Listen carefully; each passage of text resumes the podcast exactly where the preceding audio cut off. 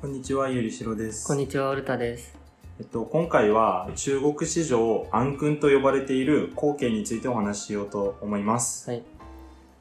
で、まず、その皇家っていう人がいた時代背景なんですけど、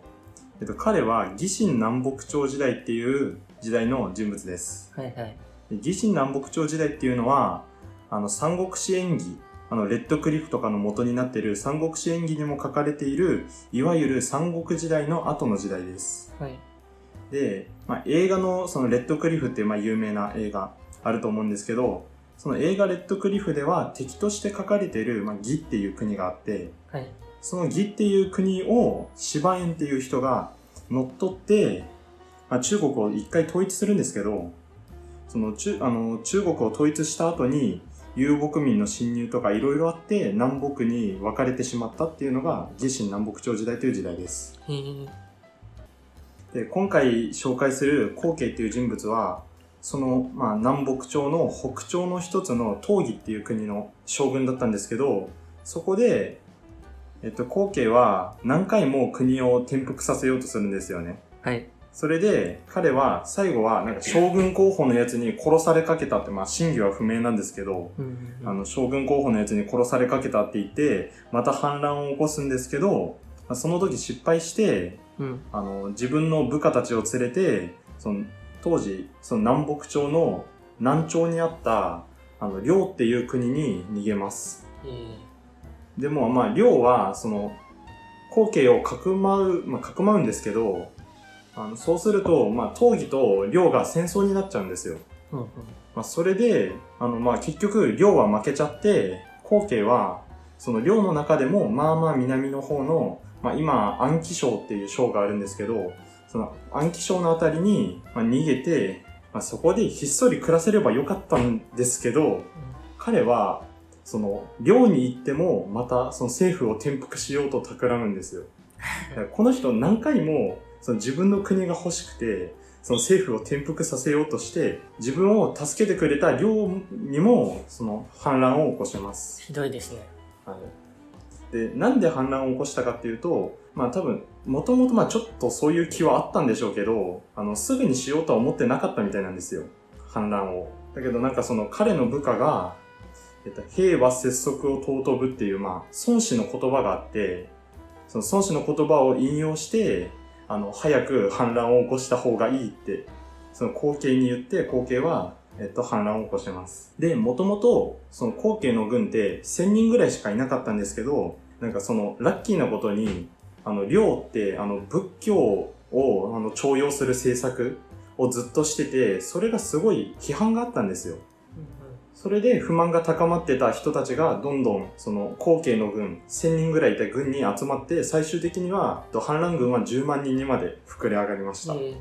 で、その10万人でその首都の健康っていう、ーまあ、南朝はずっと首都が健康なんですけど、はいはい。その健康を包囲して捕らえた皇太子を皇帝に立ててその自分の傀儡国家にしました領を。うん。で、ついに自分の国を手に入れた皇家は、まあもう何回も反乱を起こしてるじゃないですか。自分の国が欲しくて欲しくて。でついに自分の国を手に入れた皇家は、なんかもう、調子に乗っちゃって、うん。自分に、えっ、と、こういう称号を与えます。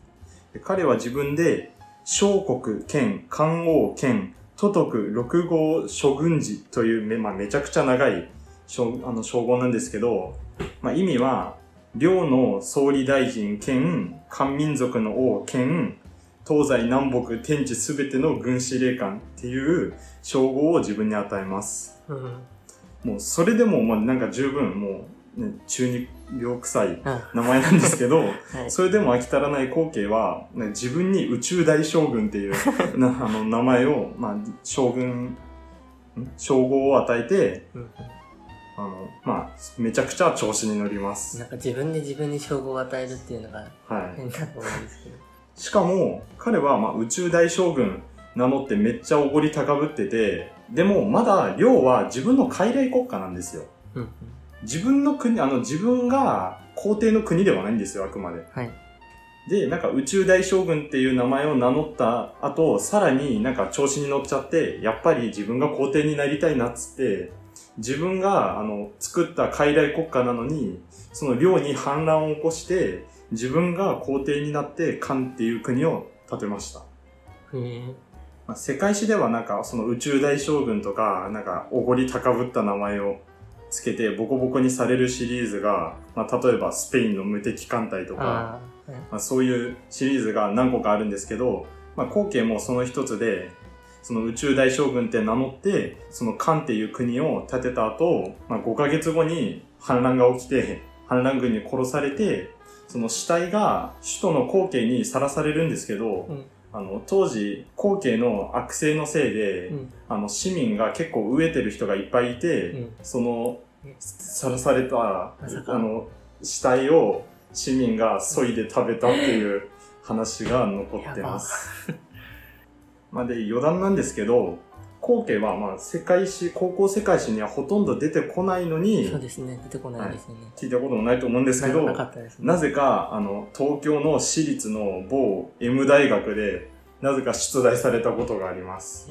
中国の中で漢っていう国は今まで3つあって、その将軍はっていうのをなぜか答えさせる問題が今まであって、まあ、なぜか南漢私立はこういう重箱の隅の隅をつくようなはい。問題ばかり出してくるので、あの、捨て問と、あの、解ける問題を区別する力が求められているそうです。そうですね。まあこれで高校系のお話を終わりにします。ありがとうございましたありがとう。ございました。